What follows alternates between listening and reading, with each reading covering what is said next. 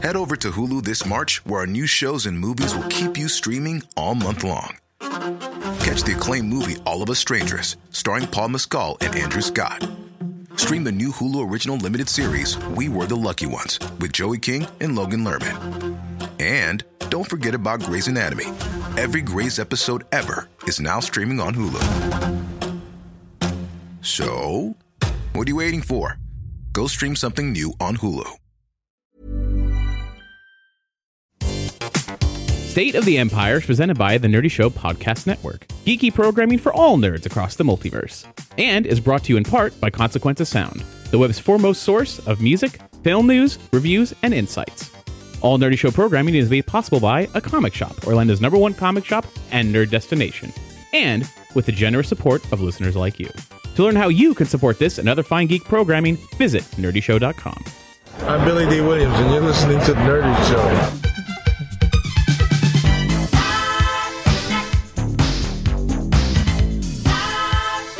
Welcome to State of the Empire, Nerdy Show's Star Wars speculation podcast where we look for news in Alderaan places. Hi, I'm Cap, Hey, I'm Doug. Hey, I'm Matt. Hi, I'm Matt Rex. and we just saw The Force Awakens. it's uh, 5 a.m. Eastern Time, um, and these guys over in the Pacific, they're they're doing a little bit better than us. Um, uh, here's what we're, this is going to go down. Uh, we're gonna we're gonna briefly say uh, how we felt about the film, spoiler free, and then you can go watch it. Because why haven't you watched it already? What is wrong with you? um, What's yeah? What's wrong with them, and not what's wrong with us? oh man, that, that was too real, Doug. That was too real. okay. Um, I liked it very, very much. I I also liked it very very much. I liked it. I had pacing issues with the movie. But I liked it. I didn't have pacing issues. I felt like, well, you know what? Pacing issues only because I feel like it needed another ten minutes, maybe fifteen. that would have made me so happy if there was another 10 to 15 minutes. I could have done with like another hour and a half. Well, I mean, you know, You, like, in a perfect you, world. you know, you know what? The, the, that's actually kind of a good point. Like a, a movie that has bad pacing, but because you want more, is better than a movie with bad pacing that you want less of. And yeah. and we want just- much more. We want so much more because it was so Just- good. just 10, 15 more minutes of backstory of certain things would have really made it uh, like 100% well-rounded. But that's not to detract from the cool, everything cool that the movie already is.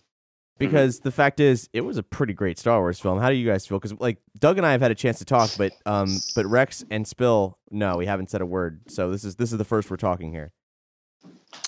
Yeah, Um, I, I, I, yeah. Spill and I are still, I think, kind of formulating. Like we're fresh, we're hot off the press. Um, we we started talking about it a bit, but you know, spoiler free. I felt like it was a. It definitely felt like Star Wars to me. It it, it was a Star Wars movie, absolutely, in my opinion.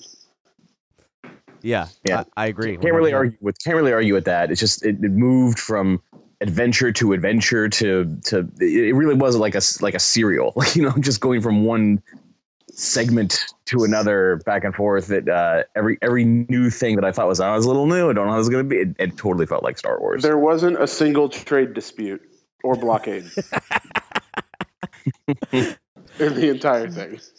Now that's gonna be that's the gist of it. That's our spoiler free review. We're gonna dive right in, but first, before you guys go, I want to make sure that you know about our Star Wars coloring contest that we launched in last episode. This thing ends uh, January thirty first, and we have luxurious prizes. You can color this coloring page we've made in at nerdyshow.com slash S-O-T-E contest. That State of the Empire contest. We'll link to it on this episode's page, of course.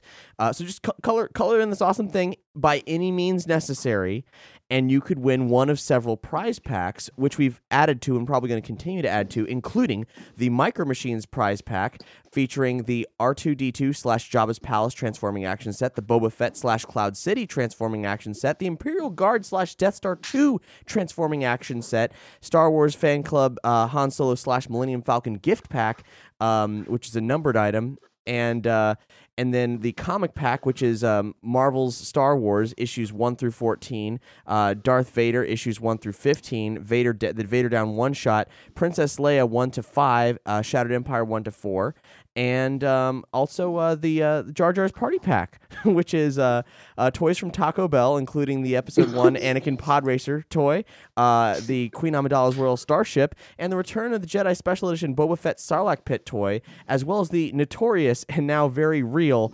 Uh, Chewbacca notebook, uh, as well as this shirt from Sphero, the guys who make the BB-8, and all those sets also include Sci-Fried's album Co-op mode and uh, a Star Wars Reads Day pin and a poster from Marvel Star Wars. So if you want to get any of that cool stuff, all you got to do is do some kick-ass coloring skills.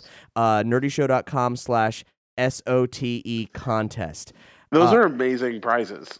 Aren't they? Like everything you just said is like. I, what's crazy is like I feel like I had all of those micro machine things, and that they're all awesome. Like that's an amazing prize pack. All of that stuff is awesome. yeah. Ex- ex- except the the Princess Leia one through five. uh, yeah, that's that's that's not so hot, but I'm sure you at least have a morbid curiosity. So uh, Yeah. satisfy your morbid curiosity. and uh, and right now, of course, uh, it's time for Willow Watch.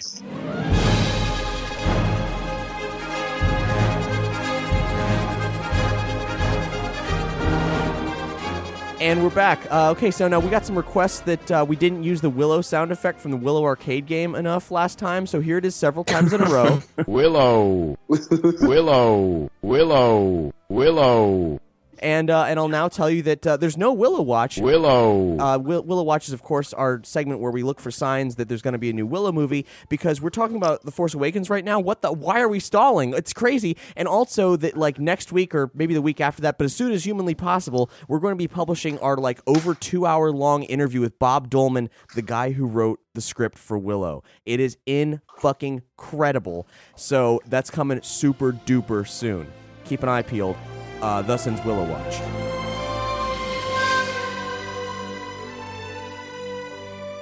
Okay, the moment you've all been waiting for. The blast doors are now wide open. Open the blast doors! Open the blast doors! Let's talk about let's talk about the Force Awakens. Holy crap. Don't let the Rathtars through. oh my god.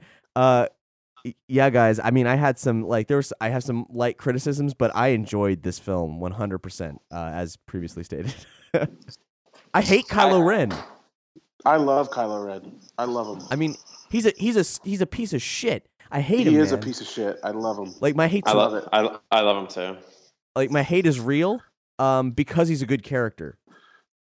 Yeah, the the I, I just I love how like they portrayed him as this arrogant, immature, young, like angry. Like that's such a we never I, I feel like, you know, with the original trilogy, Vader was just such a next level villain that was like there weren't very many flaws. He was just all encompassing evil, badass, like you, you couldn't even see a chink in the armor and uh, it's really neat seeing this kind of like off the rails, emotionally unhinged. I, I feel like they kind of did what they what I would have wanted Anakin more to be like in the prequels, right? Like if if we got another movie of Anakin's transition instead of them cramming it into Revenge of the Sith, I feel like it would have been some of the stuff that they're doing with Kylo. Yeah, like Anakin before he uh, fights Obi Wan on a volcano and completely burns most of his body. Right. Like- Like, Once he's gone full dark side, I, I definitely can see that. I, I I was telling Cap like, where do you go from Vader? You know, how do you make someone more evil? And I guess the trick is that you don't. Like you just you just go into a different direction. And I felt that instead of going like tank ultimate badass, this was more like Draco Malfoy, where like Right. you'd love to hate him for different reasons because like everyone hates like whiny, you know, like whiny, emotional, tantrum throwing children. So put that into this, and weird enough, he I say he's like Draco Malfoy. I thought Snoke was a lot like Voldemort. Man, so basically, where's- what you're saying is this is the next Harry Potter. Like we're getting a crossover. I don't know. I'm just saying, it's like this is a uh, this this super villain that everyone's like, oh, really scared of, really scared of this villain. He's big, he's imposing, he doesn't really, you know, whatever. He's got like half of his face missing, and he doesn't really do anything. But it's like, but yeah, So, we're but- so, we're so and like yeah he's whiny and yeah he's like annoying but at the same time like he actually has prowess and he actually is intimidating. You know i think that's Yeah. a, like to, to refer to anakin again i feel like we never they never did a good enough job showcasing his power. Um, you know we've heard so much about anakin skywalker's abilities but you know unless you watch the clone wars the cartoon series which is great you just don't get to see it as much. But you know ren we got to see it we got to see a lot of it I mean, the first thing where he's like, he stops that blaster bolt in midair. I was just, I just, I just said aloud, Jesus Christ! Like, I've never seen that in my life. That's crazy. and like the way people would freeze in place when he would just grab them like that was creepy i, I almost thought it was creepier than a force choke because it's like you're controlling them you're not just ending them you're like holding on to them and then then he like rapily pries through people's minds. yeah Uh, yeah yeah, like that. there, there was a line that the uh, the really quite shitty uh, talking Kylo Ren mask uh, said uh, that isn't in the film, but it was definitely meant for that scene where he's like prying through Rey's thoughts, and- except that it was even more sexual predator. So I think that's probably why they dialed it back. They're like, Ooh, that's that's just too much. What, what, what was the line, Doug? It says, "Don't fight it. You know you can't." Mhm. And um, I think he, I, I, I think he also missed the line. Uh, uh, "Don't be afraid. I feel it too." Yeah, And then and then he uh, also I don't think he said I'm immune to the light. huh? he did say don't be afraid i feel it Yeah, too he did yeah, say he, that. he, yeah, he definitely said that. Okay, I don't Um, because I didn't I didn't I didn't catch that one, but it's but I he, yeah I also don't think I'm immune to the light. I don't remember him saying that. Yeah, he didn't. He didn't say that. I, I do think though that I, I, I believe that that line was cut because that isn't true, right? you know, like it's obvious that it wasn't true. You know, he's not. well, he, Um, he also he admitted to a struggle to Snoke that he was feeling between the two of them, darkness and light.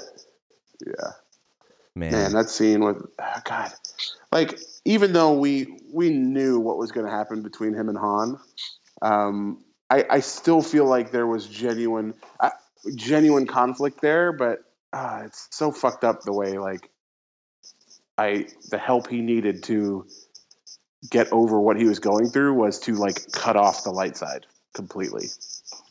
yeah. That's that's really dark shit. that's really dark shit. It is, and I'm so uh, I guess it's like uh, like Leia and her her hopefulness for him was so is so horribly misguided, and Yeah. And he's such a But piece you can't. of But how, I mean, how could you blame her though? Like, I I, mean, can't, it's I her. can't. It's her son. You know, it's like it's like she's always going to want to hold out hope that he can come back because, dude, if Darth Vader can come back, you know, yeah. it's it's like there's hope for anybody. But the thing is, you gotta have you kind of have to want it. But you know, if you look at it from Vader's perspective, it's like his son's about to die, and that was what brought him back. But Kylo Ren's like, it's his father. That's all. Has he has his life in his hands, and he snuffed it out. Like I I, I don't know. It's uh, it's uh, which uh, I- pretty cold thing. I feel like that will absolutely come back to haunt him. I, I, I, I, I have to imagine that this was something that it was, it was done out of just brash immaturity and rushing, and and you know they're gonna have to hit on that. There's no way he doesn't feel uh, bad about that later on, or or have have a conflict about it. It would be crazy if they. You don't just do that kind of thing and have it not come back. You know, Right. I- uh, yeah, that that that actually has, you know, and I know we just kind of covered the length of the movie and wish we wanted. I just feel like there wasn't enough time. We didn't get the memorial for Han. Like Han fucking Solo just died. Like yeah, we saw some tears and we saw Leia being distraught, and yeah, Luke, we found where he is, but like, guys. like we need to mourn for a quick Yeah. minute. yeah, Well, I, I think there's a deleted scene somewhere because on the infamous Chewie notebook, there's this shot of of Rey and Chewie in the Falcon, and I don't recall seeing oh, that Oh, yeah. shot in the film either. ever, yeah, You're not totally ever. right. And like we we, So we can we know now that it is 100 percent like the only moment where that could have happened did not actually was not actually shown in the film, but we know yeah, it's where when, it is. it's when Chewie picked her up, right, and they're flying back to the base. yeah, Yeah. And Yeah. it's it is funny. Like we're all we all we all wanted more, and that's like not not that we we were we were missing something, but that we just we were it was so good we wanted to, we wanted more of it. Um, uh, but uh, we wanted seconds or thirds perhaps. Um, but also there were moments where it could have benefited from a bit more. Um, and and I think For that sure. that comes in in both the morning of Han, and then also a little bit of Finn and Rey before their adventure starts. Like I don't ever, I loved them. All the new characters were great, and Poe Dameron. People aren't going to talk enough about him probably, but Oh, he was great. he is he is the wedge I always wanted. Um, it like as uh, Mike Roffman published a great review of Force Awakens on Consequence of Sound, and he he mentioned that, and like yeah, I agree completely. Like Poe is Poe is our our wedge we never got, and I'm I'm all about that. That sequence of him like taking down like eight Tie fighters was fucking amazing to me. I was laughing. I was like, "Holy shit!" But I just want to say the I think uh, there's going to be a lot of Finn and Poe slash Fic, and I fully encourage it because they have great chemistry. yeah, Well, everybody had great chemistry. I, I, how the hell did they cast this? Because like all three of them really nailed it. Like I, I don't know the name of the casting director for this movie. I haven't like absorbed that information, but whoever you are, hats off to you. You win. I think I think it's Nina Gold who did who's doing like Game of Thrones and also great casting for Huh. Game of Thrones. So Yeah, you know, you know, there, you know, there's great charisma between all these uh, new actors when you have one actor talking to a damn robot that doesn't speak English, and when he gives it a thumbs up and it gives a thumbs up back, and the audience applauds and like laughs, then there's something going on. There's magic there. oh, that was great. That was so. That That was was- great. oh, uh, Spill, how are we doing in the uh, in the BB-8 chopper battle of which is the coolest new astromech? Ah, boy. Oh man, I wasn't expecting this question. Um, the BB-8 was quite was, was was pretty incredible. I will say if they had kept his original voice, which his voice didn't bother me actually that as much in this movie, but I think if they had, if they had kept the original voice, I'd probably put BB-8 up. But right now, Chopper still still has the lead. I I What do you mean original voice? The the the vocal like inflections changed. It's a much like kind of deeper. Like I don't know, Matt. You could probably when, describe yeah, it a little bit when when they first introduced BB-8 at Celebration, and then um, when we heard his voice, and I think even the Sphero BB-8 has the old voice, um, unless they've patched it. There was a lot of him going like beep beep beep beep beep. beep, boop, boop, boop. It was like way more like vocoder kind of sounding, Mhm. um, whereas like the final voice is much more along the lines of like beeps boops. It didn't. it has more it was bass kinda to like it, a kind of. Yeah, it, it kind of was like I know this is this is a little silly, but it was almost like he had like a Pokemon thing going on where he was just saying B B B B a lot, um, and that was it was actually like super endearing and really cute, and uh, it, it yeah, it didn't the the change in the film didn't really bother me as much as I thought it was going to, but I s- uh, it was so much more personable the way it, it was before. Oh, but God, they still- I, I felt the the voice that they have now felt like in line with every other robot, where it's like it had a language. It sounded more like a language instead of just beep beep beep beep beep. Wait, what do you mean? Timmy's in the well? Yeah. Beep beep beep beep beep. Oh. I gotta go stop him. Beep beep beep. Oh, Luke's on what planet? Beep beep beep beep. Well, now it's like up and down and all over the place. So it sounds like he's actually saying something that you could like. There there were moments where it was beeping and booping all over the place, and the way the audience was reacting, like they were like laughing at something BB-8 said. I'm like, you don't know what the fuck he said. He's just looking at the reaction. Like Daisy really just gives him a look, you know, and then Yeah. like suddenly you know what he's saying. Uh, the, the, oh, the chemistry between her and BB-8 was really good, really cute. BB-8 had a great chemistry with all three of them. I loved it when BB-8 when when like we get to see Poe again and he rushes over to BB-8 like they're best friends. Oh, that made me He's so like, hey, buddy. yeah, it was so cute. Oh god, so much chemistry in this movie between like, and and and again, it, what a testament to practical effects and practical aliens. Like, just everybody looking at each other and having actual eye lines with one another and like interacting with each other. It was really really cool. Yeah, and you know, after after we saw the film, we were, we went out to eat, and on TV it was like on mute, but they were showing there was like a show that was showing clips from all the great lightsaber duels, you know, all throughout the saga, and I'm just looking at these clips from like you know Return the Jedi, Empire Strikes Back, and it's just like, oh man, Star Wars, it's in the air. But then they were starting to show clips from the prequels and just like the rehearsals for the all the lightsaber fighting and everything. And it made me think of several things. One is that the lightsaber choreography in this movie is amazing because you have a person who is trained, but not like Darth Maul trained. And then you have people who are not trained at all, and yet they're like it looks realistic like they're just swinging a sword around just defending themselves and the the, the fighting like that that choreography alone is telling you so much about the character but that fight in the force awakens has more emotion in that fight than those three films put together Yeah, it was heavy. It was really heavy. Um, actually, you know what's funny is I think you guys were watching that special after you saw the movie, and then Matt and I were watching it before we saw the movie. It was all in the restaurant that, that we were eating at.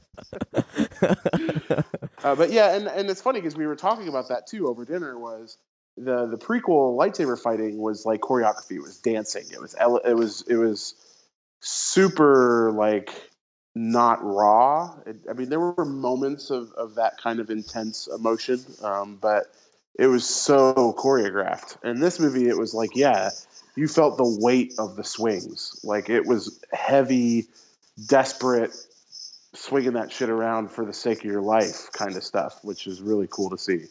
and let me ask you guys because i have a theory but like what was your guys' interpretation of kylo ren hitting himself during the fight Oh, my Oh, god, I, I love that was- that. Jesus. I love that. Yeah. Yeah. I think he was just trying to Because like my- ugh, pump himself, like get rid of the pain uh, or something. I feel like I- I've I don't I don't know no, what I it's think called. I think he was trying to enhance the pain. Yeah. because the pain will make you strong. You know, like I feel like he Oh, got yeah. and was like remembering what it where it came from. These people shot me, hit that, bleed a little bit, and just be like, yes, the pain, and just like fuel him to go forward. And I'm yeah, just like, that's that's, that's where I'm at. badass. I love that. I, I've- I'm pretty sure I've seen that technique before somewhere. I don't know where. I can't remember where I've seen it, but I'm well, certain Matt I've seen does it. it. Matt does it a lot. I mean, we do it to ourselves every time we have to watch the prequels. So I um, so I I really wish I loved Finn, and I love that, that eventually we did get a little bit more background on him. But I feel like there's so much we still didn't get, and I'm- I'm not sure that we're going to, except for like in say novels or comics or something, um, Mhm. to to really explain like because when when it starts when he's deployed there, and I'm just like whoa whoa this stormtrooper is sticking out like a sore thumb. Is he even supposed to be there? and uh, because he's so he's so out of his depth. But even like Phasma, when she's like looking at the report, she's like, "Well, he's never had any counts of insubordination before." Like, you know, like they they the sanitation worker who's uh, who's somehow like gotten like his drawn his lucky card, like, "Hey, man, you get to be a like legit stormtrooper now." And he's like, "Fuck yeah, all right." And he gets there, he's like, "Oh no," and I believe that, but I feel like there was like there needed to be a couple more like even just a moment of like. So it's your first deployment, huh? It's like, yeah, um, I'm pretty nervous. Like, hey, man, it's it's cool. Don't worry about it. Just you know, just kill them all, right?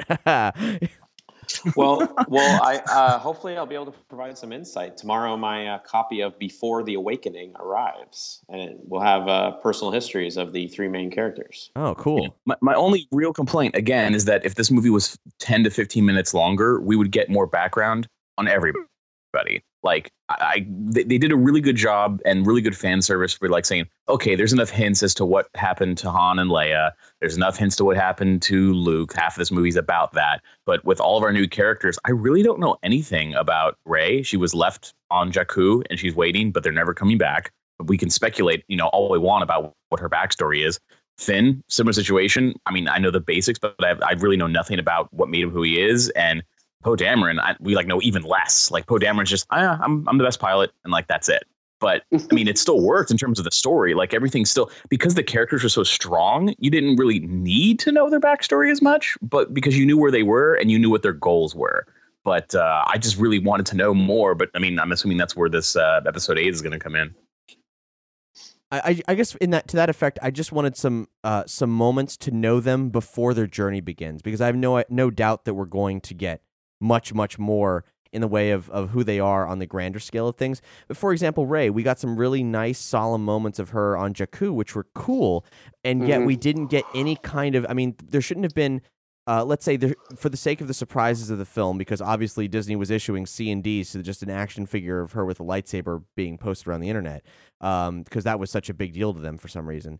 Um, but when she is is confronted by Kylo Ren with force powers, she picks it up ludicrously fast. I mean, she might be the chosen one, right? Like, no, we've never seen anyone do that before, and it's there's That's no true. there's no implication before uh, before that that she's ever even toyed with the idea that she might have some kind of an edge. She's bartering and she's not using any kind of manipulation to barter better.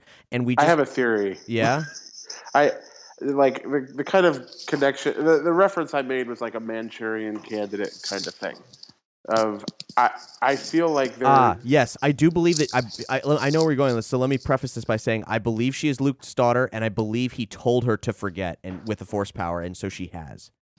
like i i there is too there were too many moments of of char- like mainly han and leia reacting to rey by looking at her or Yeah. like referencing her uh, like when han asks her her her name and like the way he kind of reacts when she says it and he looks away and like the way he's reacting to her knowing how to pilot it just felt very like these people know who this girl is But They and and, and, is. and th- this doesn't this doesn't go against the, the family relationship thing because I, I do think she's Luke's daughter. But like I I think this might just be a case of the new story direction just being a little looser with like the physics or, or things uh, you know the way the the, un, the universe works. I mean, Mhm. in in a New Hope, you have Han telling Luke traveling through hyperspace ain't like dust and crops boy that you could go through a star if you just plot a, a hyperspace jump like it doesn't matter this movie not only does he like jump in the middle of of, of another ship like he doesn't give a shit he also like hyperspaces to like right next to you know what i mean like right up to the planet like that's totally against everything that went into like astro navigation to this point. I think it's just JJ and Kasdan playing loose with like, oh yeah, she's got force powers. She can grab a, a lightsaber and she knows how to fight. I don't think they thought too hard on like what her skill level is because I don't think it's a, a, a told her to forget thing because she was abandoned as a child. They showed like a little girl being abandoned on the planet. So I don't think she knew how to fight back then. Well, she true. Right. She only remembered that after she touched the lightsaber, though. But but but but also, hold on. She was kicking ass with a staff on Jakku. She knows how to fight. Like she taught herself. But how that to was like, fight. ins- well, that was that. Well, that was instinctual. For one, you you have to live on that planet. You got to survive, and that was probably instinctual. The same way she didn't know that she could fly, but yet she was a badass. She was a badass pilot flying that thing for the first time. So just- it's like you can't. You can forget you got the force, but you still got the force.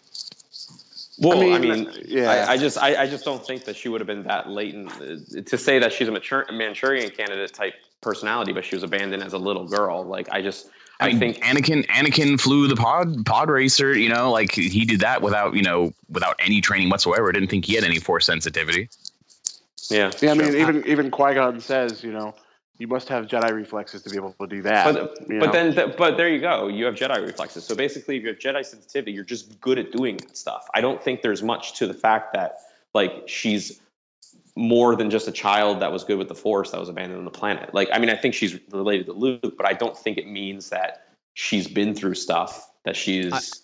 No, I- yeah, I, I don't necessarily think that either. But I think the the Force can manifest in different ways. You know, she's obviously a brilliant mechanic. You know, and I, I think like yes, she spent a long time around that stuff, but I, I think we shouldn't discount the concept of the Force as an escalation of your skill set or like something that compounds a natural affinity. Like Luke was an amazing pilot, you know, and Mhm. that was something that was obviously enhanced by the Force. Like he wasn't gonna.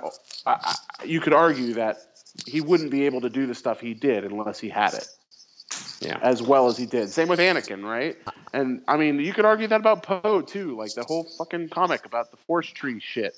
Like Yeah. he was doing amazing piloting work. You know, I mean, the Force is. It's you're you're probably right, Matt. They're just they're doing new things with the Force. I think they're just they're trying new stuff with how to And- communicate it. And if I had to like plot like an ending course for the three characters, like I personally would have all three of them be force sensitive and end up being Luke's next generation of Jedi. I think that'd be awesome. can see that. Like, So- like I, oh, I, I, I- I would, I wouldn't mind if Poe was also force sensitive. I, I I would I would like that too. Um, actually, to to only briefly back up, my I feel it that like uh, if if Rey was told anything, he would be like, uh, forget, forget Luke Skywalker, forget the Force, like you know, and then like okay, I'm doing that, and then like goodbye. Uh, go hang out with Lor San Tekka, who is I I don't know, like that guy has a, a bigger role, like Max von Sydow's character, Lor San Tekka. Um, he it, it seems very clear that he was the the person that was grabbing onto young Rey's hand and having a, someone like that stationed on Jakku who has the whereabouts of Luke Skywalker. I don't know why he has them then. I don't know He's why he's like giving, Obi-Wan, giving right? them up then. But yeah, like it seems like like they didn't cast Max von Sydow in that role role for that weird throwaway moment. It doesn't make Mm-hmm. sense. They ha- they have to be doing more with him either like in more flashbacks for the the next film or in some maybe some pre some not yet announced uh uh film that is actually going to act as a additional content for Force Awakens. I don't know.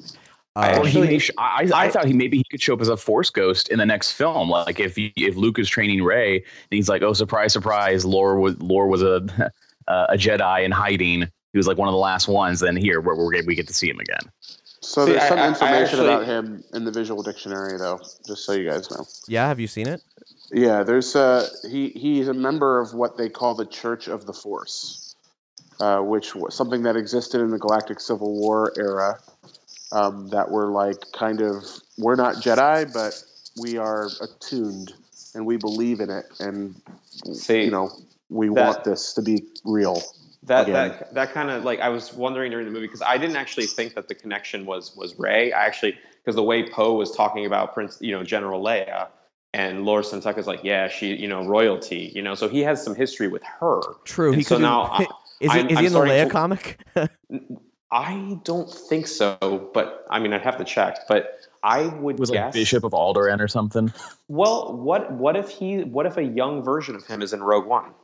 What if he's just Mm, like you know like that's the the you know he's just been a, a you know like someone who has provided you know assistance to the rebellion or you know the the resistance now throughout the Informant. course of the so- a supporter, sympathizer.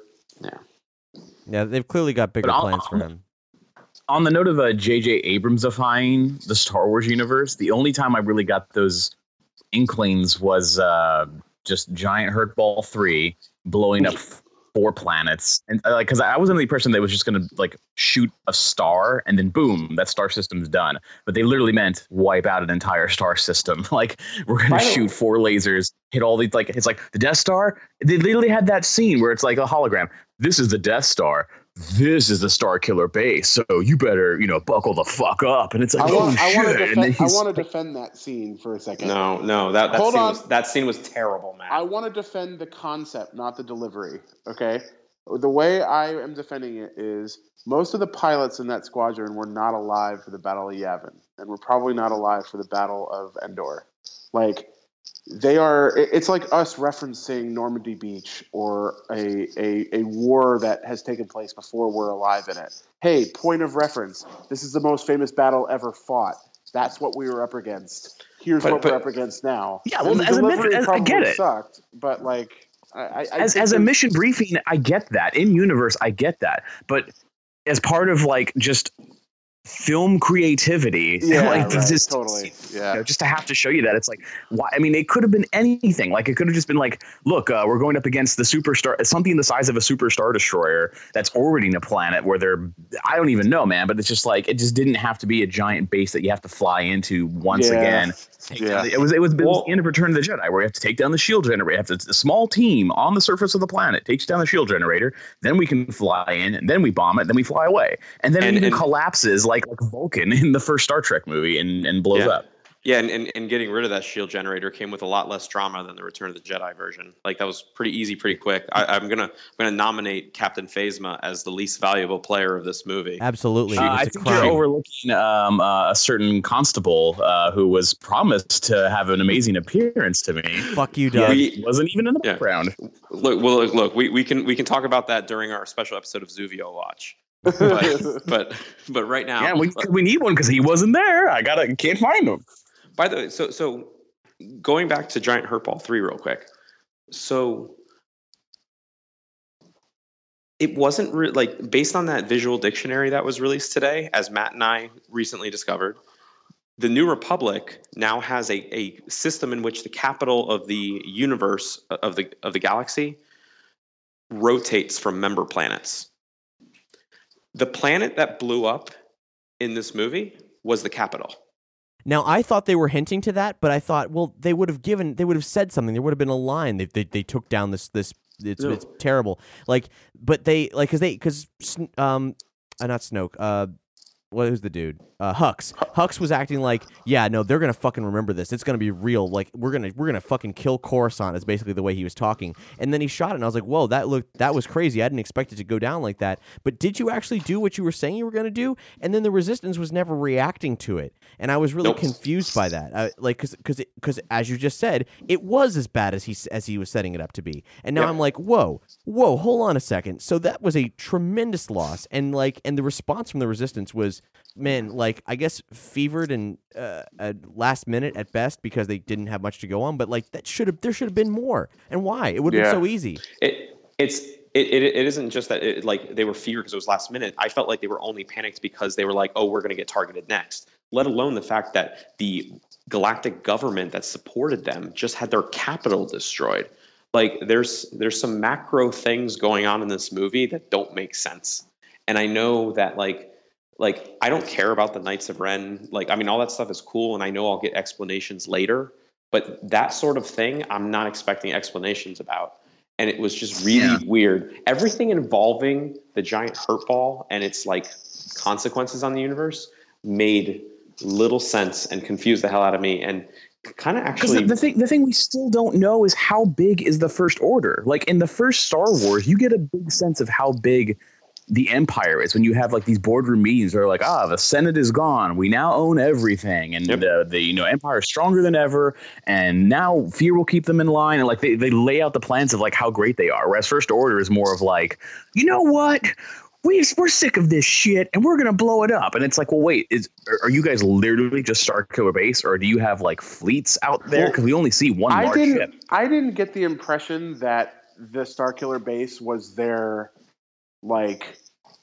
This is what we have to do our job. Like for some reason, like the way Snoke kind of talked, he didn't really give a shit about Starkiller base. It seemed like like Hux was like, "We can destroy them if we shoot it," and he's like, "All right, go shoot it." Like it didn't ever feel like Tarkin when he's like, "This is this is it. You know, this is our grand moment of triumph. This is our this is what we've been building all these years." It didn't Well, feel like Starkiller base was that.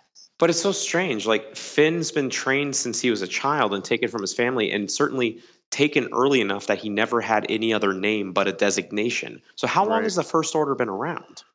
I think they've been around for a while. I, I Like I mean, at least at least like twenty something years. and I, I think Again, this is fair where some backstory. Yeah, I mean, but this is like, I mean, I think we were supposed to understand that they were spun off of the Empire. You know, like even the opening crawl says something about that. I think uh, of like the Which, by the know. way, there was some run-on sentences going on in that opening crawl. um, but I mean, like it, it's it's not a coincidence that there are stormtroopers in white armor and like Matt, like you said, like the the cheese block star destroyers and like it, I think it's safe to assume that the First Order was not just like, well, Palpatine's dead. Some random Snoke is just like, we're going to start a new thing. It, it feels spun off. It doesn't. It feels spun off, but but I mean, Obi Wan gave a great one-line explanation. The Republic, you know, the, the Jedi, you know, guarded the Republic for Yeah. a thousand generations. You know, peace and justice. Like that's all it takes to tell me about the situation in the universe, what the Empire was capable of, and and also where their power stood. This movie does none of that. It has Right. yeah, it never really has a line that ever sums anything up ever, which is very difficult because I feel like all all I needed were I, I say, you know, I say well, I want an extra ten to fifteen minutes. All they really needed was an extra like few seconds for each character to give me more, to give me more Yeah, the, the, the, re- as as compared to the original trilogy, the Resistance in this didn't really feel ill-equipped to handle First Order. They really kind of seemed on par with each other, except for Star Killer I- Base. and I it's actually like, feel like they were a little bit because like uh, it, it seemed like they only had like twelve X-wings, and that Yeah, was but it. those but those twelve X wings could kill like thirty TIE fighters apiece. And also, if those twelve X wings can destroy an entire planet base, I think they're doing all right. But they But didn't. not they were that, failing. like- they were failing at first. They weren't But cutting no, it but, until but they Han didn't fail. They they succeeded. But like, but how come it's like, oh, the the first order is like this goddamn Galactic Senate and supporting the dirty resistance? It's like, so wait a minute, the Galactic Senate is still in effect. The resistance is just sort of the frontline defense against specifically the first order. Yeah, so no, it's they're, like, they're, how, they're, how big is like, this they're, war? they're basically the mujahideen of of this like you know what I mean? Like they're battling back the communists in Afghanistan or something. Like it's it it, it, doesn't have like the galactic scale that you know the, It the- definitely doesn't. This is not a Galactic Civil War 2.0. But but but then but then but then but then what are the effects of Star Killer base firing? Because if that happens and yet for some reason now the now the Republic's been attacked out in like in front, but yet the the resistance is still convinced it, it only has twelve ships to throw out this base. Where's the rest of the Galactic Republic's fleet to Well, I come mean- join? Because now they're at They're war. join in. Yeah, Yeah, it's well- like that, that's like a declaration. That's like Pearl Harbor times four planets. yeah, you know, well, I it's think that's going to happen people in the next start movie, up. right? Like, I Yeah. mean, Yeah, that was the That has- opening shot of the next Star War. yeah, the next Star War But is that, that, have that even more wars. But that's fine. But I don't think audiences that are less tuned in than the four of us are aware of that sort of like what that meant. And also the whole, and, and we don't have to get into this, but the whole being able to see the laser from Takodana makes no sense. No, it really doesn't. It's like that. Yeah, it was that- a that Star thing- Trek that- I- Generations. I really uh, struggle to understand. Like, wait a minute. So they're within they're within close enough range where they can see it happen, but they're not being targeted yet. Like they weren't targeted first, but yet Neil, Neil deGrasse Tyson is going to tear that shit up. Yeah. But like, but also like the idea that that uh, uh, Star Killer base doesn't move. It's just a steady planet in its its own star system and it just sort of turns its cannon to face wherever it needs to go. But like if you need to shoot a planet on the other side of the galaxy, th- th- you know, you may never get that a clear shot. You know, it's like it's going to be constantly moving. Like how do you I don't understand how any of it worked, but you know, whatever Star Wars that's all besides the point, but just once again, first order building Star Killer base and making a big speech like, well, now they'll take us seriously as if they weren't a threat before. And like this was their last ditch effort to be taken seriously. They destroy four planets, but now Star Killer base is destroyed. So it's like just in that one moment where they were finally big Head over to Hulu this March, where our new shows and movies will keep you streaming all month long. Catch the acclaimed movie All of Us Strangers, starring Paul Mescal and Andrew Scott.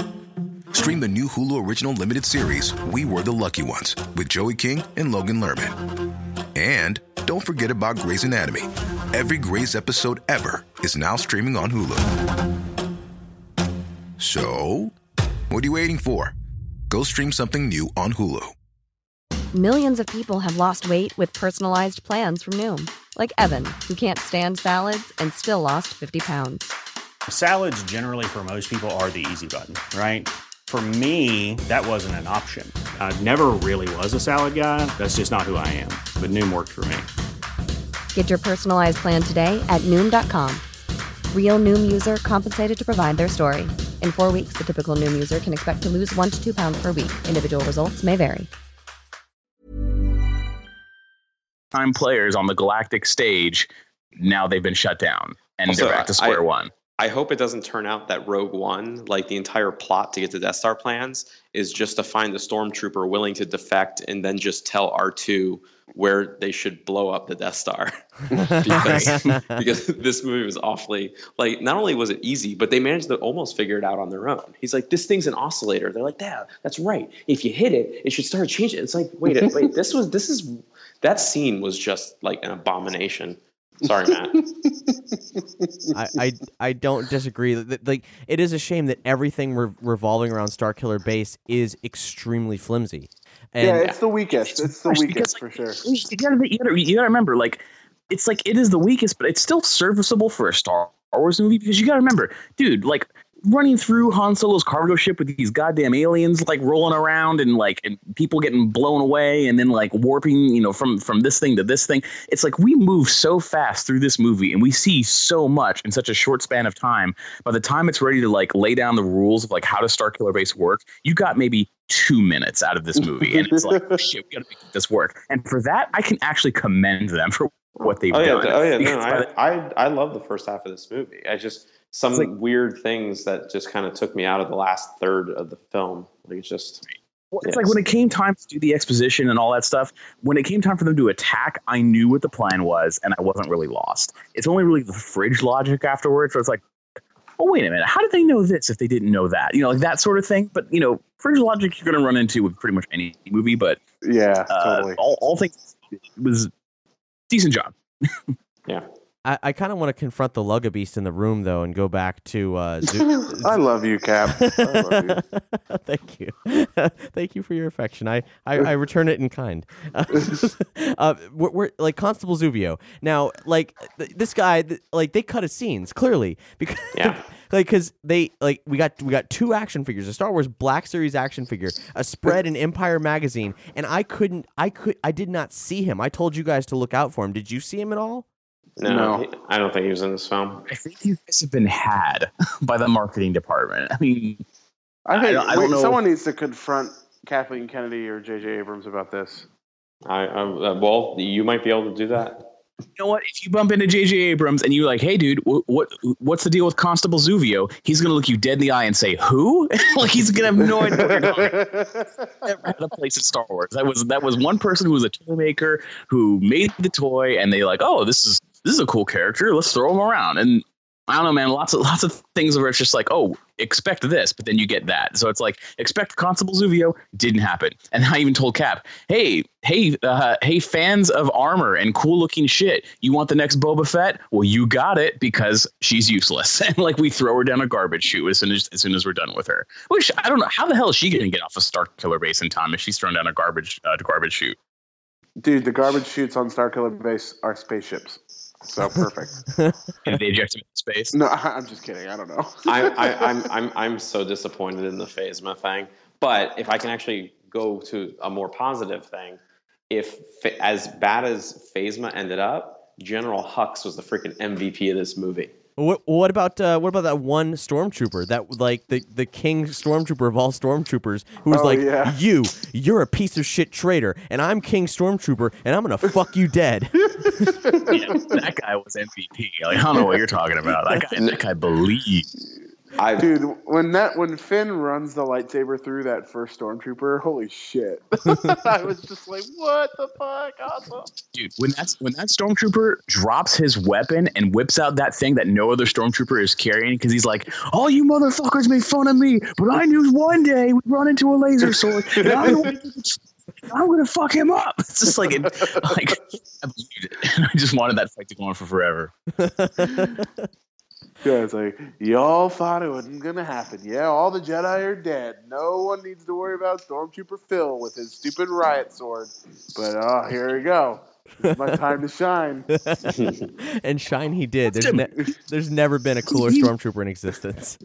He actually had that fight. He was about to deliver the death blow, then Chewie shot him. Yeah. uh, I do want to call out. This is notable to me. In in addition to Phasma, there was uh, a moment when Kylo or Hux was speaking to a stormtrooper, and it was uh, a female voice. Yeah. Um, Yes. and I thought that was awesome. That's like the other than like you know, hey, special stormtrooper that's a woman. We had like baseline stormtrooper where the that's, that was a woman, and I thought that was really neat. I thought that was cool. Yeah. I want more of that. Yeah, it was cool. And It- she- I like the balance between you know, like the aliens and humans within the resistance. That was that was Mhm. great. yeah, yeah. Um, Also, isn't it weird how the stormtroopers in this movie were more human than the Jedi's in any of the prequels? Also, I want to call out that we have another. Uh, we finally have like a cool fat Star Wars character that we can cosplay as. I, I can. I'm gonna be Snap Wexley for Halloween. It's gonna be great. Yo, okay, so that actor, I recognize the fuck out of him. Who is he? Greg Grunberg. He's like in Heroes and. Yes, uh, yes, he played Matt in Heroes, Yeah, yeah. and he was in Perfect. um, See. He was in L.A. Confidential, right? Or not L.A. Not he was not L.A. Confidential. Jesus Christ. Um, L.A. L.A. Noire. Yes, yes, he was in L.A. Noire. Yeah. Man, okay, that's great. Because I was like, why? You're bugging me. I know who you are. What the hell? um, I did. I did, however, Snap I- I did think that the um the banter between pilots was as actually the the one point in the film that felt uh disassociated from one another. Like the the um the drama in the cockpits in A New Hope and um and Jedi Yeah, was was so much stronger. With these guys, I didn't feel like they they were actually talking to each other. Yeah, Yeah, it, it, yeah, I it, it, I, I, I think that was a victim of the pacing of this movie being too fast. I think A New Hope is actually much slower than people realize, and it, it works for the for their cockpit chatter. well, you Um, know, also at the end of New Hope, just that that that trench run is the central point of the ending. Like that's that's Yeah. where all story points converge on that. Whereas clearly, uh, the real drama of the end of this was, you know, on the base with Han and Rey and Finn and Chewie. Like that's Mhm. where the actual dramatic tension really happens. Now, um, one thing I, I think we should uh, point out to our own credit is that we got uh, shockingly a lot of this movie right, and we've had it right for a long time, based on all, all of our collective grabbing of the different leaks and so on, and picking cherry picking what we thought was going to make the most sense. Uh, we nailed a lot of points. Um, as as Mike Roffman said to me after he he saw his early screening, he was like, "Hey guys, just want to let you know it's true, all of it." and um and that's that's i'm a little i'm like wow okay like we we really did actually crack the, the nut that was the force awakens but there were some things that were a bit interesting for starters i'm super glad it didn't start with a lightsaber falling through space and that it came from maz that's great Oh, I'm so goddamn glad that didn't happen. I was like, I was, I was waiting with bated breath, and then when it's like this, this, this Star Destroyer floats, I'm like, oh, thank goodness. And then the movie just begins, and then the lightsaber's in a box somewhere. I'm like, see how simple that is? Makes way more sense. But a weirder thing was that um, we've heard about the the sort of arms war between two super weapons, a um, resistance super weapon and a first order super weapon. Uh, the resistance one, I believe, is called the catapult, and the uh, first order was the sledgehammer, which is Starkiller Base. Now we heard references to the catapult up until like even the shooting script that we we saw on millenniumfalcon.com i believe and so that's highly suspect that it was a device actually removed from the film at some point because Yeah. I, I like it was referenced far too many times to have not been real based on everything else. So there's a missing piece of this film. You and what's interesting about what's interesting about that like it super may be weapon in the script. as well as it was like meant to be slamming through star destroyers. So the implication there is that the the first order would have had much more of a naval presence that didn't exist in this movie. Oh, that might be episode eight material. Yeah, because like the whole thing about the cat about the sledgehammer was like it it was something that would fly through star destroyers, like cripple them and and Oh, and did, did I reverse the names? No, I wait. I don't know if I did or not. One of them is one. I, I think Sledgehammer was. I think Sledgehammer might have been the the Resistance one. Um, but I remember reading it was like it was the thing in the front line of the assault on Starkiller Base that tore through like basically the blockade of Star Destroyers. And as you saw in the movie, there's no blockade of Star Destroyers at all. No. You know? So I'm I'm curious if that yeah that might have been moved or You know, just completely uh, removed. Uh, the specialty at State of the Empire is uh, speculation, and I'm going to make a speculation, little prediction right now, since this first movie was written uh, in part by Lawrence Kasdan. Lawrence Kasdan, as you all know, also wrote Raiders of the Lost Ark, and as some of you probably do know, Raiders of the Lost Ark in script form originally had a much longer and more complex ending, and uh, a lot of it got thrown out, only to be reused later in Temple of Doom, specifically like the minecart chase sequence. So I'm definitely seeing a pattern of like, you know what, this is great, but the ending's a little too complicated. We need to really just focus on the characters and what's what's going on. We can't keep cutting back into outer space with all the crazy shit's happening. So I can easily see them saying, you know what, this is good, but let's bump this up to something like episode eight because we can we we need to figure out an ending for that as well and something that's really compelling. That's something that doesn't involve Giant Hurt Ball three. Uh, that you know that's starting to make a lot more sense to me now. Where it's like, okay, we destroyed Starkiller Base, but now we have to face the the First Order full on. You know, now that the super weapons are out of the way, now it's like space combat. It's true Star Wars like never before. And what better way to break through a blockade or break through the first orders like fleet than uh, to have a, a sledgehammer? And and also, um, Michael Arndt revealed as having a writing credit on this film as soon as the credits Not- popped up. Not just a writing credit, an associate producer credit. True. So, if you're not familiar, Michael Arndt was the uh, the guy who was originally announced as writing the script for this movie, and they said actually it's going to be Kasdan and uh, Abrams. And we did speculate a while back. Well, first first we mourn the loss of Michael Arndt because he's a great screenwriter and wrote Toy Story three, and we were hoping for the Toy Story three of Star Wars movies. Um, but um, the uh, but this this then we suggested well maybe the thing was is that Arndt was actually commissioned to write the script originally from George Lucas himself. So maybe Arndt started writing a script that had to do with original characters, and they said, well, actually, we want to tether back to the original trilogy more, so we want to have actually a torch passing film with the original characters involved. So in this, so what if they pushed Arndt's script to episode eight, and then um, just kind of created a new sort of almost prequel to what he was working on, and I think that's Hmm. exactly what happened. Yeah, it really did feel like a prequel to uh, bigger adventures later on. And and a couple a couple months ago, Pablo Hidalgo had said that the, the Lucasfilm Story Group, when like deciding what stories to tell in the new like post Endor universe, what they were drawing from were three things. One was George Lucas's notes. Another was Rian Johnson's treatment of Episode Eight, which I thought was interesting because they didn't talk about Episode Seven; they talked about Episode Eight. And then they said also Michael Arndt's treatment for Episode Seven. So I think a lot of that macro Republic resistance, First Order, what they're capable of, what they have control of, I think that was in that script. And then JJ and Kaz then brought it back to how do we get these characters involved, you know, in, in like a family struggle. And so that's why a lot of those things seem like they're missing. I think they're in the Arndt script. Hmm. And speaking of family struggle, I just want to know what how did you guys feel about uh, uh, Han revealing Kylo Ren's real name is Ben? I don't like that Ben rhymes with Ren.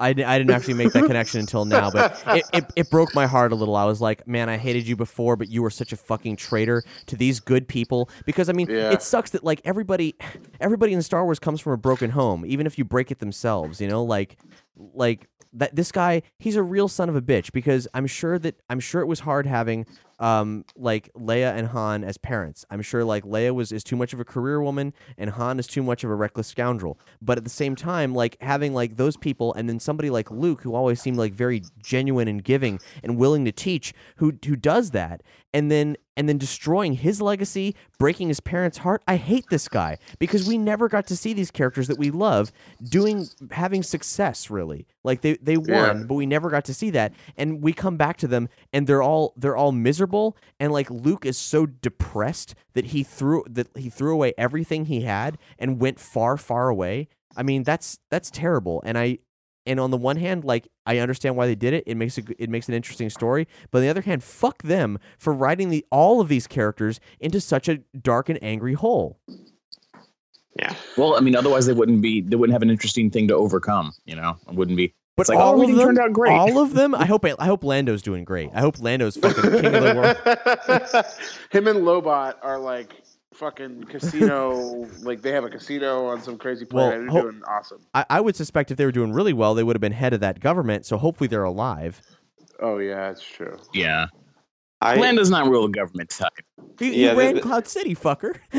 I But the, yeah, rest my case. so you saw Uh, how that turned. I will say I do think it was interesting that they made the note that uh, you know the rumors were that Luke wanted to find the first Jedi temple. yeah, that's awesome.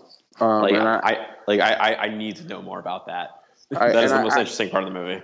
and I, I think like yes, he threw he, he he put his life on hold and went into exile, but I think that's a very interesting place for him to go. It's not like Yoda, right, where it was like I've I've failed as epic as possible, and I'm gonna go to a fucking swamp planet and mem- like and meditate for the rest of my life until something happens.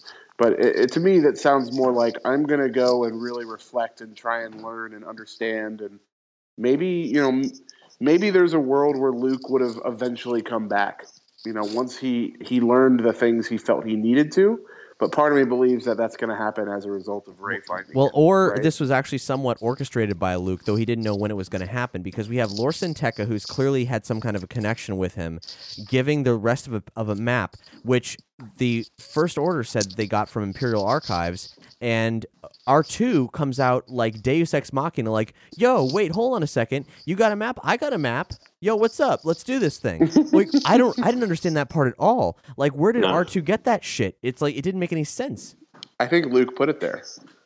Exactly. So like that that's the only the only probable Yeah. thing was that this is kind of like a sequence of events of like if this happens, then this then this automated thing will go into place and then dots connecting. And the only thing that kind of went weird and of course this is just really the pacing of the film and just the weirdness in general of, of it is that R2 didn't like respond to BB8 the first time with oh shit let's let's put our maps together. It was like oh whoa whoa whoa hold on. The, the big the big hurt ball's dead? Let's let's do this. No, I don't think it's the big hurt ball's dead. It's that Rey is present. oh that's a good point Well, I did. I I, actually I- got a completely different interpretation. I, I the way I interpreted it was that R two was in low power mode, putting the star maps together. Like it took, like he had to, like somehow he was putting all of the pieces together, and the Oh, only that's missing interesting. was uh was BB eight. So R two wakes up because he has he's he's finished running his his computation. And he's like, "All right, here's my results from you know from being on low power mode for 30 years, solving the greatest puzzle in the universe that no one can figure out.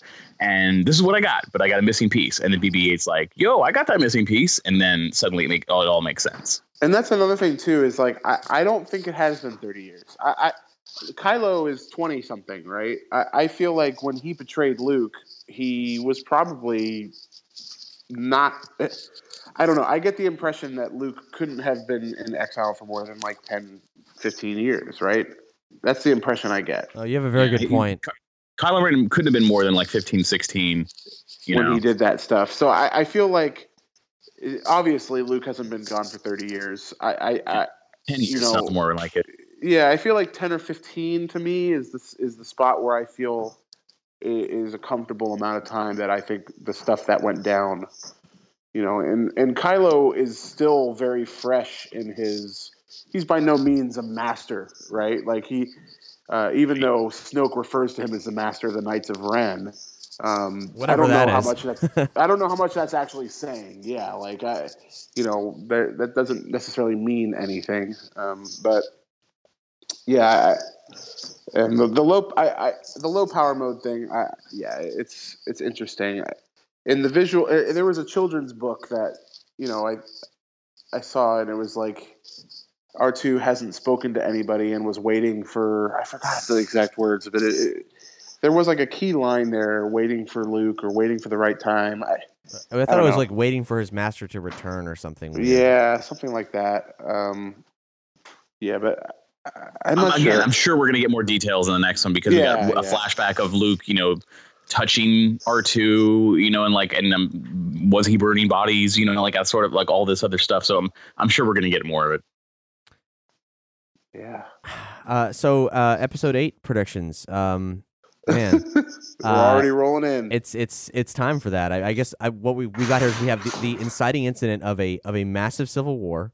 Um, uh, I, I presumably there's more to the First Order than Star Killer Base, though. I really did seem like they should have that sh- it, that that should have been like their big deal. So it's Snoke should have been a little bit more like, whoa, really? Damn. Uh, So I will say, just to take a uh, just a quick point on that, uh, in the visual dictionary, it specifies that it, I think the line is like, even though Star Killer Base may be considered, you know, the largest presence of the First Order, it's not the heart, and that Snoke has a mobile command uh, presence that he's not he's not ever in one spot. Like there's no one place to go find Snoke or something like that. So uh, that's interesting to me.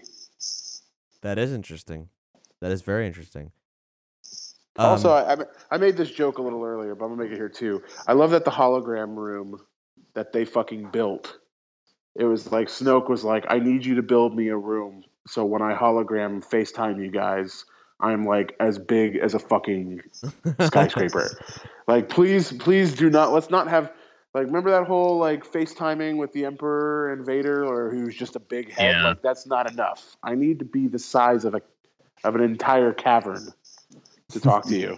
I, I, So, I did. so who's who's gonna kill Snoke? Is, is is Kylo Ren gonna turn and kill Snoke, sort of like uh, Vader, following the path of Vader, or is uh, Luke gonna do it, or is he gonna die in uh, Giant Hurt Ball Four? We I- have to face the reality that Luke Skywalker will die. yeah. I don't know. I don't know if I don't know if it's really time for that. I think that like he's got so much work that he, he needs to do, and only he alone can do. That uh, that he's got to survive all three films because unless unless between like eight and nine he's like really genuinely amassed a Jedi army or something like that because he it's he's the he's the last thing. He's the only person who's had to in the fucking universe unless Ezra and like Kanan even them those poor guys they've never had formal training either because Kanan was the Padawan when everything went down Order sixty six. So like there's there's not a lot of people who've had any kind of formal Jedi training left, and even Luke is barely right. So Yeah. if they're really going to restore, you can restore Order of the Force and maybe be like, you know what, this whole Jedi thing, it's a little too rigid, it's a little too weird. Let's not do that. But like anybody with formal training, as far as we know, those people don't exist. It's just Luke, and if he's going to do what he needs to do for his life to have really like mattered, like in so far as like carrying on the legacy of his master, he has to stick around. And he's also Yeah, got I, could definitely, I could definitely see him like maybe like uh, having him confront Snoke at the very end, and Snoke is just like I don't know for whatever reason too powerful, and then Rey's the one who has to step it up and like do Force Unleashed style badassery that even Luke is like amazed by, and then at the, when the movie ends, it's like okay, well you and me together, we're gonna make the new Jedi Order, and you're the one who brought balance to the Force, so we can do this. Yeah, which I would be fucking thrilled by. That sounds great. How, how, how did, Ship it. did- what what did you guys think of the the the Snoke design? I I know that that was closely guarded secret. I, I, I, thought was he looked really neat. yeah I, I was I thought it was it was really interesting. Um, we we were talking with Laval, um, one of the other nerdy show guys, and he he hated Snoke. He was like the design's terrible, the CG was terrible. That was such a joke, and I was like, wow, I didn't think it was that bad, man. Like I I I, I was I gotta be honest, I wasn't too thrilled with it. I don't think it's like bad. I was just kind of like I mean, like, is he a human? Is he an alien? I alien? think he's, I- I think he's a human. I think he's like a mutated, like warped human. I, I right, and, was- and much like the other emperor, like I, I, I, until I see him in the flesh, I don't really know if I'm getting a good sense of his actual presence and like what he's like because he's got some kind of uh, inferiority complex if he needs to have the you know Star Killer base and then inside Star Killer base a giant fucking chain Well, that or- makes him big. He's like, oh, must be tiny compared to me. or he actually is that size, or he's actually extremely small. Actually, you know, well, well, I just want to say real quickly. I was much more interested when I thought that was his size until you know they revealed the hologram. I was like, Yeah, whoa. I was like, that's Scale- some Guillermo del Toro changes. shit. Like that's Yeah, like right. he, he that's But a guy actually- who loves scale, you know. I think I just realized something. Matt, you pointed out that he needed a giant like Senate chamber pod. What if that was the eventual plan to use that as a governmental meeting spot where he was in the middle and all his representative, you know, like, mm, like it's basically a throne room. There were there were it- lots of little chairs there, yeah. That, I thought that was weird 'cause Interesting. it looked like an abandoned old thing when it was. I mean, and maybe it was. Who knows what planet they converted in a Starkiller base? That's probably a story in and of itself. But uh, uh, yeah, man. And I, I mean, dude. By the way, just a sidetrack. I am more certain than ever that Maz Kanata is destined for a major role in the Han Solo solo film. Mm-hmm. Like, de- dead set on it. It's happening. Lock where's it my in. boy? Where's my boyfriend? I love that. oh man, and Chewie, Chewie, man, how about Chewie flirting with that nurse? I love that. That was great. It was a good What a movie. It was really funny. It was a really funny movie, and I loved how funny it was. Like Yes. genuinely, and Like- Matt, that was one of your biggest concerns too. Yes. I'm glad it paid off in that in that regard. And also another big concern of mine was that all the danger of the movie would come from the first order, and there wouldn't be enough of like the the scu- you know the hive of scum and villainy that this galaxy has, and and there was a you know the, the Rathtar. I mean, obviously the stuff on the you know on Jakku and the outpost, you know that was good. You know, even before the first order showed up, wasn't enough of it. But then when we got the freighter stuff, I I love the interaction between the different gangs and Han. Didn't like the Rathtars, unfortunately. Yeah, But- they were a little cheesy. I was okay with the Rathtars. Just didn't think It was a little bit like very they reminded me of like a D and D monster way too much. It was just kind of like, oh, we're in hallways, and then there's beholders chasing us, you know, which you know is fine, is fine. But but I got to say, like, I think the the thing that I'm walking away from with this is that if you were to go back in time and sort of like erase your memory or talk to someone who saw A New Hope for the first time in 1977 and ask them to describe it in like you know like a paragraph, like, oh, it's it's exciting. It's funny. There's the memorable bad guys. Chemistry between the young cast is great. Like all of that is like applicable to this film. And I think that ultimately think that was their point. goal to sort of re- recapture that magic of A New Hope. And I feel they've done it. They they they pulled that part off. Yeah. I think that's a really good point. Yeah, and you know there was a lot of concern and just general like I feel opinions that it was too much like it was just a a, um, a carbon copy of A New Hope. I really don't feel like that was the case. That's not the impression I walked away with at all. It didn't feel like that to me. I, I would say like I don't. I, I I will say some of the carbon copy stuff was kind of, you know some of the weaker things about the movie, such as you know obviously we talked a lot about Giant Hurt Ball, but it's. I think the one thing I don't think it was hugely detrimental to the film. My my issue with it is that also the other thing, Doug, about Star Wars takeaway is that sense of like brand new aesthetic wonders, and I don't know if this movie did enough of that. Like too many X-wings, too many Tie fighters, too many Stormtrooper armors. The Star Destroyer wasn't that different than other Star Destroyers. Like there's not a lot of new things to dream about and and imagine. And Except aliens. So many new types of aliens. Yeah, I'm all movie. about that. But yes, Like I yes, love that that that one alien that was like lugging next to Rey, and he had like robot arms, but it was like an alien with like robot shoulders Yeah, yeah, and yeah, yeah. arms.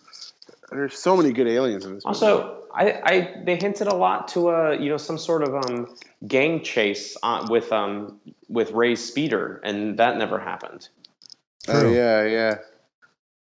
Like I don't. Yeah, think I feel like a lot got cut from this movie. yeah, we, we we never saw we never saw BB-8 in the in the net. like Oh, Oh, that's yeah, you're true. right. I mean, we kind of did, but when when Teedo was on him, but like, I it, I mean, I really do think, and I know, Doug, I know, I know you think I'm crazy. I really do think Constable Zuvio was removed from this movie.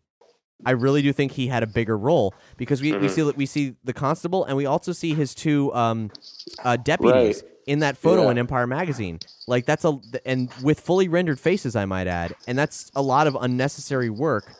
Uh, it seems like you know, much like BB-8's voice getting changed, um, new dubs for uh, for Kylo Ren. There's just some there were some sequences that got removed for for timing, for pacing, for like the bigger picture stuff. Because we know they were making edits to this film pretty down to the wire actually to get this perfect balance. Yeah. And um and I think that he actually got removed because one thing we did we we saw nothing but lawlessness, but they actually cast a a lawman character for Jakku and didn't and and you know pushed him out to the front and didn't they didn't need to use him much, but like it's weird that you know um like we saw more of PZ, uh, Leia's confidant uh, droid from like the the novels and stuff than we saw. I didn't even notice her in the movie. Where was she? Uh, P- PZ was um in uh like was working on an, an X-wing at one point. Was in the command room and was uh there was a, over a loudspeaker was like PZ blah blah blah whatever the rest of the numbers are. Like come to the come to the, the, I don't know room of, of lights and shit. Uh, Uh, so like PZ had more time than that character, which is totally understandable. I'm not saying I'm, I do believe we were robbed of Zuvio, but but it, it's weird because I do think there is more there in a lot of cases, not just in this case, but in many cases there were actually there was more, and I'm not used to Star Wars having let's say an abundance of deleted scenes because there's always been like a couple here and there um, that are all really cool, like the sandstorm in Jedi and the, the scene of Luke completing his lightsaber, or the Wampasamba scene in Empire, or the Tosche station. But like those were I, I relatively isolated, but I feel like there was a lot of more uh, trimmings, weird little Yeah. trimmings here and there for the, from what we know And- about and this film. What's with this current trend of the last two Lucas films that came out where you give Harrison Ford the button line at the end of a trailer and then just use an alternate take in the final film? right? I don't know, but I do want to. I do want to take them a moment to just you know to talk about Han in the film because it was I mean, it was it was great. It was a little like sometimes a little overly goofy. I thought thinking about him like trying out the bowcaster for the first time in how many years? Like that didn't like like wow this gun's really good. Like I see why you use it now. Like come on, like that that that had to have that that doesn't make sense at this point in his life. But like, um, but yeah, it was was just fan service. That's just fan service. But they did it too much. Like he seems Yeah, to be. he- He, talked used about it it, like, like, once three or twice. times. Yeah. but it was i mean it was really enjoyable seeing him on screen it was it was wonderful and it was it was really painful when he died Yeah. Yeah. R.I.P. Han. It definitely. Yeah. I, I mean, I- I mean, say what you will about Indy Four, uh, but it did kind of feel like he dialed it in for that one a little bit, um, or a lot, depending on you know your opinions on that movie. Um, I don't feel like he dialed it in at all in this one. Like it, you know, him being funny was funny. Him being dramatic was dramatic. Like none of the looks that I that Han gave anyone, or I, I just never felt like, man, Harrison didn't want to be here. You know, Right, it, it, right. it felt really committed. You know, he was Han again. It felt like Han, um, and I, I just thought that was really nice. You know, because I, I think that's what one of the biggest problems with Indy Four was like. Not only are we seeing Indy as an old as an old man now, but like he also just didn't feel like Indy. That what the charisma wasn't really there. The the writing obviously wasn't there. You know, it, it just it didn't do it for anyone. um, but you didn't get that impression at all during this movie. Like people were Han, they were laughing at Han. They were happy that you know he's punching dudes and shooting dudes and like it was it was Han Solo. You know, and it it, Yeah. it wasn't like a shake your head. Oh God, it's it's kind of sad and depressing seeing Han like this. It's like no, this is Han Solo being Han Solo, and that's pretty cool. Right. And like when when it, when he's meeting Leia and having their little reunion, it's it just felt genuine. Like it's like I wasn't saying Ugh. I wasn't saying to myself, "Oh, there's Harrison Ford in a Han Solo outfit talking to Carrie Fisher in a in a in a, in a general outfit." It was like, "Oh, this is Han and Leia." Like and um, it, like it really for whatever reason, like it really hit home for me. And uh, the, I had a similar reaction when you see Luke Skywalker at the end, like when he turns around Oh wow! and he flips Yeah. and like and when, when you see the the, the metal hand come up and then he flips open the the hood and he's got like the long hair and he gives this look and you know props to Mark Hamill for fucking pulling out the acting chops where he didn't even have to say a word but I look at him and I go that's fucking Luke Skywalker like I mean, you know like that's that that is him for sure His his eyes were tearing up. Like there's Yeah. so much emotion in that scene, and we don't even know why yet. like the, I- the I, I just, like like just I think we've been robbed of an amazing actor in Mark Hamill. Like as far as like the mainstream of like and just like commonness of being able to see him for so long. I think it's I really think even beyond Star Wars, he's about to have like a revitalized career because I, he really is a, a special. and he deserves it. He deserves Yeah. it. Yep. I know Cap and I've already talked about uh, having a State of the Empire marathon kicking off with uh, Slipstream yeah so we can catch up on all the Mark Hamill goodness Yes. I will say, like, just to go back on the Leia and Han thing, like when she exits that transport and 3PO interrupts, like that, that was incredible. It was, Yeah. it was be- best moment of the film. But in all in all honesty, like I, I thought I was going to cry when they reunited, but what really got me was when Chewie walked by Han and just went and hugged Leia. Like Yeah. I started, cry- I lost it. I was like, oh my god, like that part. I don't know what it was, where it was just like it was. It, there was just such a. It, it really felt like seeing your family back together again. and he was walking know? by being like yo fuck you and your baggage man i'm gonna go hug my friend get your get over your shit you know and it was. I gotta just- say, biggest tease and biggest disappointment of the whole movie is when 3PO goes, "Oh, you must not have recognized me because of this red arm." That's it.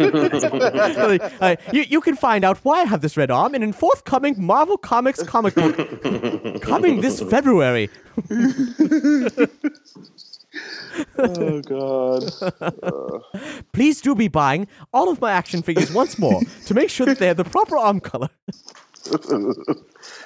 Uh, yeah. Yes. I guess that that's kind of putting a bow on everything, guys. Um, Go see the movie. yeah, if, you said you say to everybody who just said everything's spoiled. yeah, if you if you sat through this and you have not seen the movie, you are a damn fool. um, so some uh, some some reminders once again: the Star Wars contest, the coloring contest that we're putting on so nerdyshow.com slash sote contest.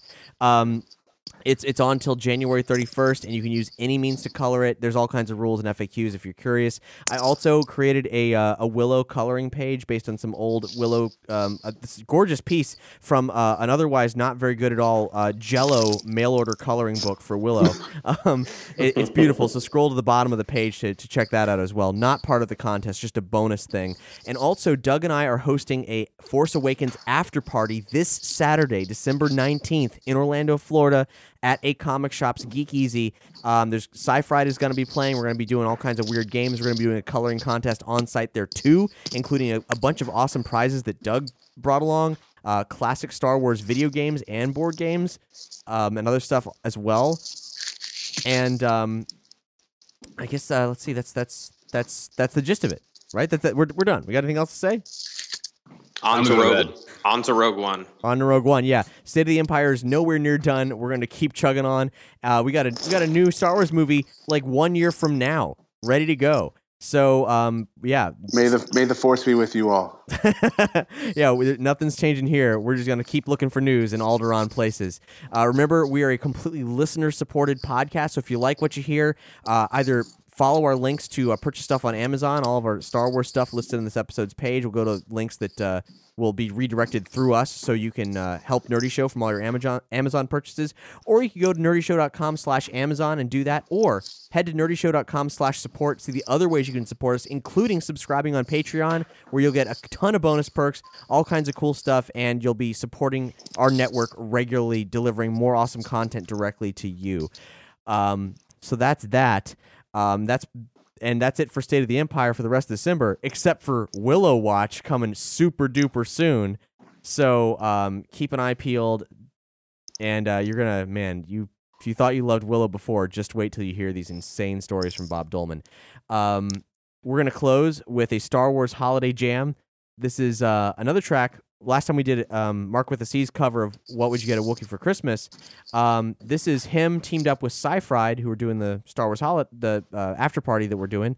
Um, this is their 2010 collaboration, Star Wars Christmas, from Sci-Fried and Mark with a C. Guys, thanks so much for joining us on this incredible journey for State of the Empire. It is nowhere near over yet, but uh, man, it's been it's been an awakening. Bye, I'm Cap. Bye, I'm Doug. Bye, I'm Matt. I'm Matt Rex. Ho, ho, ho, no! The Empire has set up a blockade around the North Pole. How are we going to deliver toys to all the good younglings this year, Rudolph? We'll never get them all delivered by Christmas. Christmas will have to be cancelled. Fear not. Save Christmas. The Jedi will.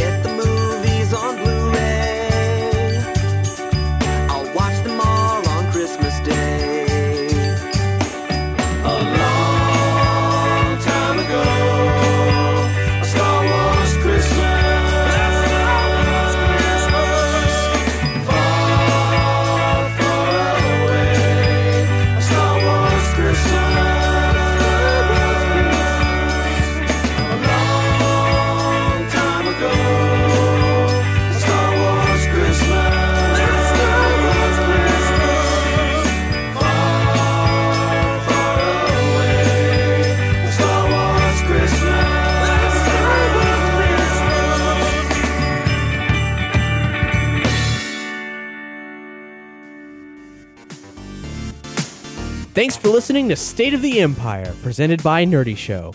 If you liked what you heard, please rate and review us on iTunes, like and follow us on SoundCloud, or give us your feedback at nerdyshow.com slash survey. As listener-supported entertainment, we rely on you to keep this and other shows in the Nerdy Show network alive by telling a friend or funding the network via Patreon. Any size contribution gets you exclusive outtakes, episodes, and images from across the network, and there's even more perks available. Just head to patreon.com slash nerdy show. To find out how you or your company can underwrite this or other Nerdy Show programming, visit nerdyshow.com slash sponsorships. For more podcasts, articles, community forums, and other awesomeness, visit nerdyshow.com. And be sure to follow Nerdy Show on all your favorite social networks. If it's geeky, we've got it covered. I just watched a Star Wars. Guys, a Star Wars just took place, and I watched it. Botox Cosmetic, onabotulinumtoxinA, FDA approved for over 20 years. So, talk to your specialist to see if Botox Cosmetic is right for you. For full prescribing information, including boxed warning, visit BotoxCosmetic.com or call 877-351-0300. Remember to ask for Botox Cosmetic by name. To see for yourself and learn more, visit BotoxCosmetic.com. That's BotoxCosmetic.com.